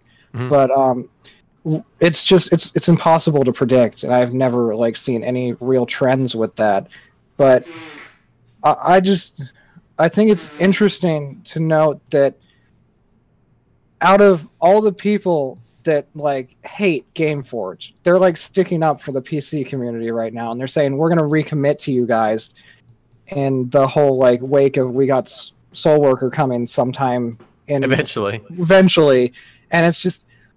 I, I just think it's interesting to see that one of the most hated free to play companies is recommitting to PC, and m- maybe while their like business practices aren't the greatest, maybe their hearts are in the right place. Who knows? Uh, I don't think the hearts have anything to do with it. I think I think they tried to make some mobile games and they failed miserably. Mhm. And like, okay, we we fucked, we done fucked up hard. Well, I mean, I never heard. I don't remember them ever being in mobile. That's the other funny thing. Yeah, I- They're- I don't saying- remember it at all. What they're basically saying is like, you know, they they cheated on us, and now they're like, baby, baby, come on, baby, baby. baby, come on. You're the only, you're, you're the only, you're the only uh, platform for me. You know, Well, here's the thing. Have you guys heard of any of these mobile games? Well, here's the thing. W- Were they publishing mobile games or developing them? Because they're they're a PC publisher, right? They don't like these games I'm looking at. Like they're Right, right. They're not they're not developing these games. They're No, they publishing- developed mobile games. They developed Ikariam. Okay. So what this what this shows me is wait, what? They developed what? Ikariam, you said. Ikariam. A browser-based did, right. MMORPG 2008. So I have not played it. They're they're they're it looks, it looks like, it looks like they're a browser game developer, but a PC publisher, right? Mhm. So what what this shows me is they just failed at publish at developing mobile games. So they're going back to their roots Yeah. of publishing PC games and developing browser games, which is fine It- if that's their core competency. That's, that's all I'm all for that. But uh, I don't think it says anything about the mobile market versus the PC market more so than their expertise That's that's at true. publishing. Also, look at the look at the staff numbers. I mean, we, we you know they laid off about 90 people, and that was about a fifth of their staff, which means they have about 450 employees. Basic math says they have 450 employees. I mean, that's a lot of people uh, working on publishing these games. If you look at a company like Valve, which is enormous, right? They actually we found some information about Valve recently. They have about 360 employees because there was a they they dealt with the regular, I believe, in Washington State about CS:GO skin gambling, and they revealed that they had about 360 employees. So a company like Valve can do so much with 360 employees and be one of the most valuable gaming companies. And a company like GameForge uh, has 450 employees, and they're relatively unknown in this space. I'm pretty sure that Valve also pays their employees a lot, and that's why it's a coveted position. Oh, they they make a shit ton of money. They, of course, they pay them a lot.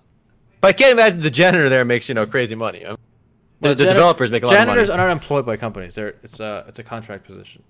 The freelance, yeah. Yeah, That's third true. Part, yeah, third party contract from a different company. And I yeah guess I'm sure also, they paid remarkably well. Awesome company. They're all paid over a 100,000. Good deal. Time, time to work at what? Time to work, work at Valve. I want to work at GameForge, guys. I don't know if it's still true, but did you guys ever read that article that it's like basically what they do at Valve is if you want to be on a different project, you just move your chair to a different You desk. Yeah, slide I desk over. that. Yeah, I read about that too. Yeah, I mean, I still read that. And I'm like, how does that company work? Like, Why do you think they they're, they're so clearly don't. to They haven't made any games. Here's a question: they- yeah. have, you ever, have any of you ever thought of getting a standing desk? I have one. You have a Do you really? desk. Yeah, but I don't use it to stand up. Okay, you Oh my lazy piece of shit. Well, the thing is, right? So if they're if you need to get one that you don't actually have to do yourself. So mine is like um, plugs. I got to unplug and then lift the desk up. So if I do it, everything's just going to shake and fall off. Oh shit! so you're it, it doesn't work when you have three monitors and all this electronic equipment. so you need the ones that are electronic, right? To go up. Yeah, you need the ones with the little. Those are a lot more money at IKEA. Yeah, they are. I would like a standing desk though, just so I can move around. The- The Ah. question is this: Would you actually use it, or would you just sit in your ass like you always do? I would sit on my ass. Uh, the first week, I I'll use it and then sit I on would my ass not rest. ever use it. Well, here's the thing. stand- Can you imagine playing like an RTS standing up? I can't. Not Can't even a it. little bit. No. Like, I Like you just- stand up. Well, the You're not an purpose, RTS. even I think even the diehard fans, like the the health people, they don't say you should stand the whole time. No, no. In fact, standing the whole time is they say is just as bad as sitting the whole time. The point is to like you know move your muscles and change positions throughout the day. I, I, I mean, I think it's healthy, but I, I, I think I'd just be a lazy piece of shit instead of my ass. And I'm convinced everyone else in this podcast are also, also lazy pieces of shit. So I have no doubt if you tell me you're, you would use it, you're lying. All right, Shu, Alta, I'm looking at you too. Because Matt and I agreed that we're, we're lazy pieces of shit. No, Yeah. I mean there's a running gag that I'm a lazy piece of shit. So Uh, I mean, I, I admit that I am one too. All right, I, I- I make no bones about it. All right, I'm not hiding it. I'll embrace it. I'll bask in it. All right, this is a good one too. Speaking of uh, perceived pieces of shit, I actually don't know what my verdict is on this, but I guess I'll bring it up because I'm talking. Tree of Savior will be adding RNG Goddess Blessed cubes, which will contain cosmetics. Uh, I actually didn't write this, Matt. Maybe you can uh, correct me if I'm wrong. But basically, you will buy a cube from the cash shop, uh, get a couple of cosmetics. If you get double a double cosmetic, if you get one you already have, it turns into some type of cash point. Um, well, you can turn it into some kind of cash point, or you can keep it. So you're basically Gacha, you're right? you're rolling the dice Yes. for the cosmetic you want instead of just buying it straight out of the cash shop. They gotchaing it up. They gotcha. Okay, so It's such a good way to make money. Gotchas. My problem with this is really simple, and it's the same one that a lot of other people seem to have. It's that literally all of their new ones, they're saying basically, like basically every new premium cosmetic is going to launch in these cubes, right? Mhm. So that's just one part of it. The other part is they are retroactively removing cosmetics from the cash shop, and they're going to force you to not just get them from like the cubes, because they're not going to be in the cubes. They're going to be in this other exchange shop where you have to trade in items that you get from the cubes, get points, and then buy them from the exchange shop. Well, are they um are they did they do it randomly or are they saying like we're gonna make this change and then you have until this time to buy them from the cash shop? I don't know if they removed them from the cash shop already or not, but they they, said they're they're giving it in advance. I think. I think in advance I don't see anything wrong with that. It's well, And it's just without the advance, I, I, I'm calling it. There's no problem. Let Oh, they're let just pure cosmetics, right? Yeah. Yeah, let the company fuck with the cosmetics. All right, that's fine. Let them, you know, make it hard to get easy. It doesn't matter. Okay, they, they got to make money somehow, and I'd rather them make it off gotcha cosmetics than gotcha OP stuff. All right, and if we're gonna stick to one of them, th- so far they seem to be going with the cosmetics. So have at it, Haas. I mean, pe- people are gonna get mad because gacha is just kind of like that. But I mean, that's just the nature of the system, and it makes a lot of money because it makes you spend money that you didn't want to spend. To be honest, Right, and I do think there is that there is a there is a weird sense of like I, I've actually recognized this quite a bit recently running my FF14 casino. Okay, Uh-huh. the whole random mechanic it drives people insane. Like you can't like obviously some of us can understand it, understand the odds, and choose to do it or not. But I am convinced that some people just they go crazy. All right, and I I, I it's different. I think it's different for Hmm. like cash, like like Gil or whatever it is, versus like a cosmetic. I think it's a different issue. but they but they want that cosmetic is the point, and they want to win. That's what yeah, but with, with, equating it I to. mean- gold, it's like you're putting in gold to get gold. With the cosmetic, it's like you want a specific item Yes. and it haunts you. It like Yeah, it exactly, and it- you, that you will know? make you keep playing till you get it. Even if you sink a thousand dollars into it, you know, at a certain point, you're just like I, I'm I, I've already spent two hundred. I didn't get the item I want. I I'm- know I'm nothing keep going till about I this. Omer. I know nothing. Dude, you're the this. expert. I have You're- never done this in my life. Okay, sure, I just- okay. I, I'm I'm not a fan because they're removing cosmetics that you could just previously buy outright, and they're telling you that the only way to get them is to trade them in, and it's just it, it it's just a bad move in my opinion. Like there's nothing that's going to affect the game, but it's definitely a bad move, I and I, I disagree. I'm not fond of it. I, I disagree, and because ha- having um, so one thing that's really bad about gachas is when you have completely useless items. So like Fate Grand Order suffers from this problem where you will have the gacha items and there's something that you really really want, but the rest of it is completely useless, right? Mhm. Being able to trade in those items to get something else, I think, is a, honestly a really good move because it allows you to like keep some shred of sanity and like Yeah. some some feel good within you. So I honestly have no problem with them shifting everything else into like that special shop that you can use to buy with your leftover gacha stuff. I- I mean, I mean, I don't see what the problem is. I mean, I mean, if you want to buy it now, then buy it now. And for all the people like you know who their only experience is seeing it in the gacha, then what's the difference for them? If if you miss out on it, then that's on you, in my opinion. Here's the only complaint I think people might have that are like a little bit, little bit legitimate. Because again, I agree it's cosmetics. Who cares? Let them monetize the cosmetic users. It's fine. But they are preying on the the mechanic of the gotcha, which I, I, I'm okay with. You know, but I think some people do see it as a concern where that gambling mechanic is there, and it just seems a little predatory. As people are saying. I think that that's like the so that's kind of it's here to stay. It's there in C. We're seeing that in the West now. It's there in CS:GO. I yes, mean, it's here to stay. It is here to stay. if Valve is doing it, I think you can really like not say that that's not normal. To be honest, and again, the reason again, I, I've seen this quite a bit firsthand in my FF14 casino, and you see it because the desire to win is. Some one guy I think bet hundred thousand in my casino. He lost, right? And what's the next logical thing to do after you lose hundred thousand? You bet two hundred thousand to win it back, right? He lost. it lost, feels amazing to win. Like But the logical, that's not the logical thing. and then of course he lost that too. And of course, if you lose two hundred thousand gil, what do you do? You bet four hundred thousand gil. And then what does he do? He bets eight hundred thousand gil. No lose, lose, lose, thanks. lose. So his initial hundred thousand dollar loss, he wanted to play with hundred thousand. He wanted to win in the game, you know, gil. He lost, and he ended up losing like one point three million because of it. Like I- people do that, you know, it's irrational, but people do it, and you know, saying- you know, and I yeah. think I think a good compromise is to, you know, have like the shop that they said where you can trade in the stuff that you don't like from that's it, true. It's and then- good. Yeah. That's a good compromise. Another compromise is just have the items at a really high price. I mean, I just- whatever. like, like Matt, Matt, what is the solution then? What what is your solution? Just not remove them retroactively. That's that's all I'm saying. I, I, I think that that is like the least like problematic part of this whole thing, really.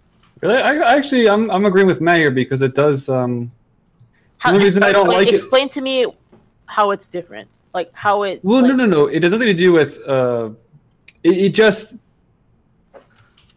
It's it's taking an accepted practice and putting it behind another layer. Okay. But I will say this: to in or in the that defense shops of should remain Oh, static? In, in defense of what they're doing, I imagine any person that already wanted something from the cash shop before this change is enacted bought it, right? So Okay. who it really changes it for is the future players who didn't buy it, or the people who didn't feel that incentive. So I imagine in the end it'll be okay. Uh, I, I just I imagine also I don't know if this was already uh, put in the game, but that there's a warning given so that people who do want to buy the things they want from the cash shop can do so before the change. I mean, I think if you pulled the rug out from under people and just did it and didn't tell them, that would be Yeah, I it agree would with you on seem that. you know, I think unfair, I think that but- would be a problem. Guys, I, I, have, I have a bigger question here.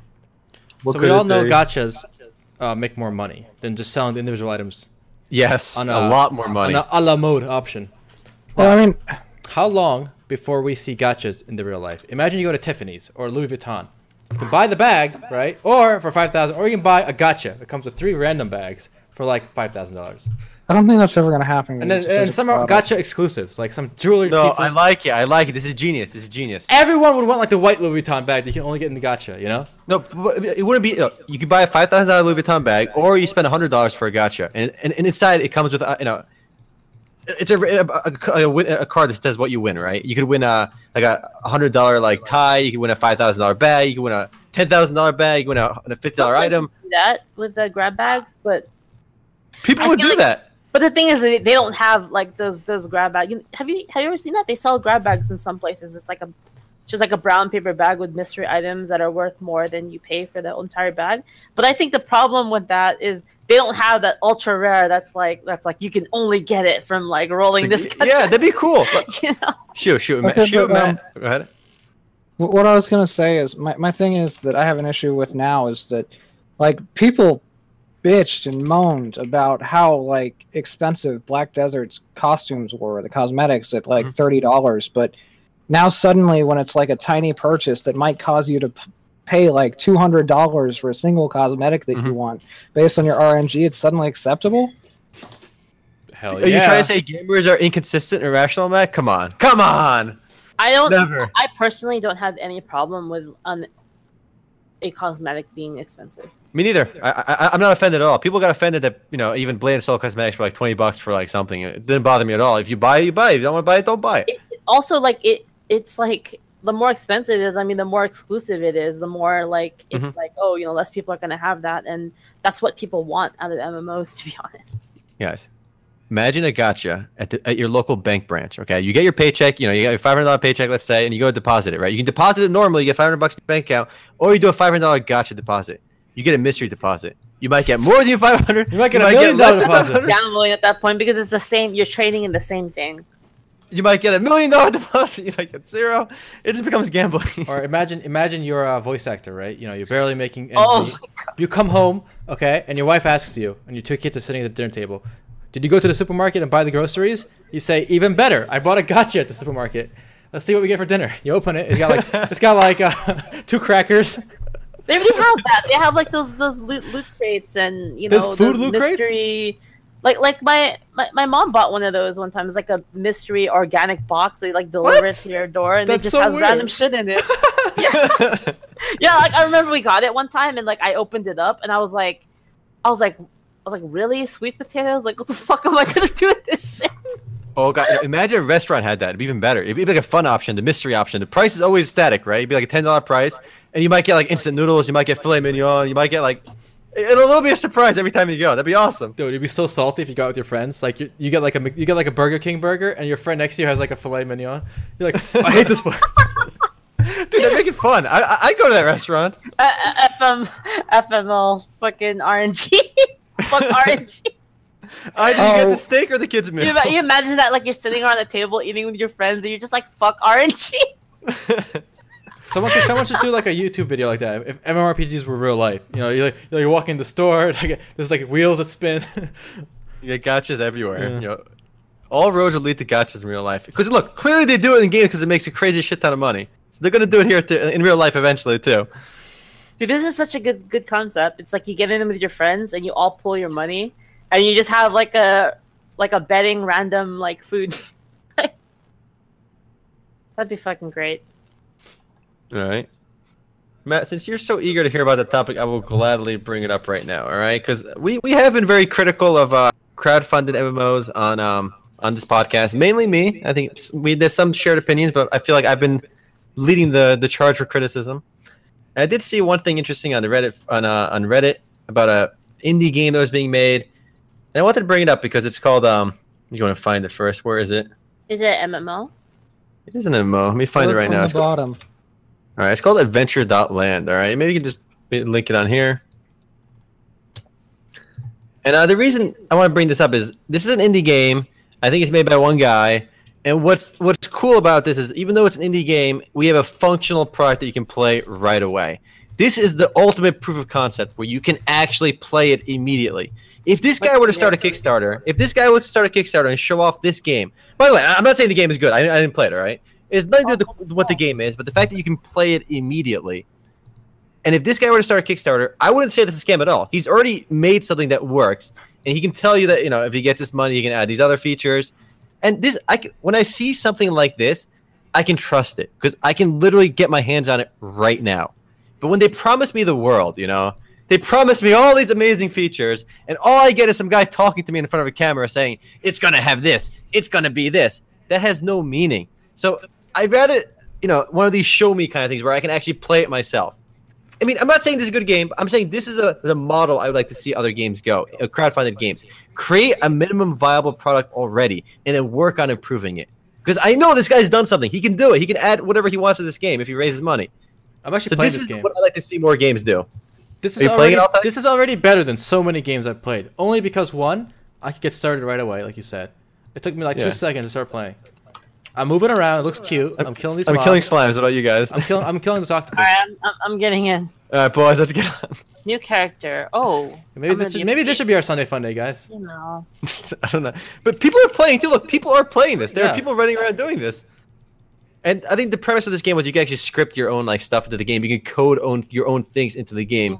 Which you know, I'm, I I don't want to talk about the merits of the game. I just think it's this is the the path I'd like to see more indie games do. You know, I think it's better to have something, even if it's pretty basic, then have nothing and Hey, where are you guys? Right, I'm right here. I'm, I'm, I'm, is, are you the- are you the girl in pink shoe? Yeah, I am. I'm this right dude. here. I'm this dude. Hi. Yo, what's up? I said Baka over my head. Did you see it? It like went away really I quickly. used to go one. I don't. Hey, see, I don't see spawn text. How do you also, type? how do we fight this thing? I see you. Right click. You right click. Sick combat. Sick combat. All right. But anyway, the, the point was, of course, like I said, it's Wait, whoa, whoa, whoa! Hmm. This I'm in. zone looks exactly like Golemizer. I haven't heard of Go- Golemizer. How do I um? I see you, Shu. Cool. All right. What Anyway, do, you, what do you mean you can code your character? uh, on, on the subreddit post, they talk about you can you can on top right you can see a code menu and it does something. Right? You can Whoa. like you can literally code stuff into the game. It Oh, brings up this notepad like plus plus document with the code in the game. So you could, you could actually I think code your own bots and stuff too. But like again, that that's a that's their gimmick, whatever. But don't you think more games should go this avenue of instead of an asshole sitting in front of a camera saying it's gonna be amazing, we're gonna have all these cool stuff. We made these flowcharts of ten thousand dollar donations. We're gonna make the best game ever. That doesn't mean shit. All right. If I can if I can this at least I can play something here. See, you want the you want the good old days of like the old fashioned funding. Yeah, if, uh, yeah. This was just the game because you know it was an indie game that was recently posted on Reddit. But I'm not I'm not endorsing the game. I, it seems kind of cool. I like the art style and all, but this is the avenue I'd like to see games do: release something and then feel free to raise money. Raising money when you got nothing is I don't know is, is a douchebag maneuver in my opinion when you can't deliver. And I Isn't feel early a lot of those access kind of like um basically the the only difference with early access is you have to buy to see what the state of the game is in. But isn't it also kind of a form of crowdfunding? Eh, I just feel like it's an early release. I don't think it's crowdfunding. Okay. I think uh, Because at least you get something with early right. access. You need to have a demo, and I think a way to fix a lot of uh, issues with people buying games saying they're incomplete and whatnot is to give more demos. There are demos. Demo. You used to always have to. You get a free demo disc. You test out games and then see if you want to play one.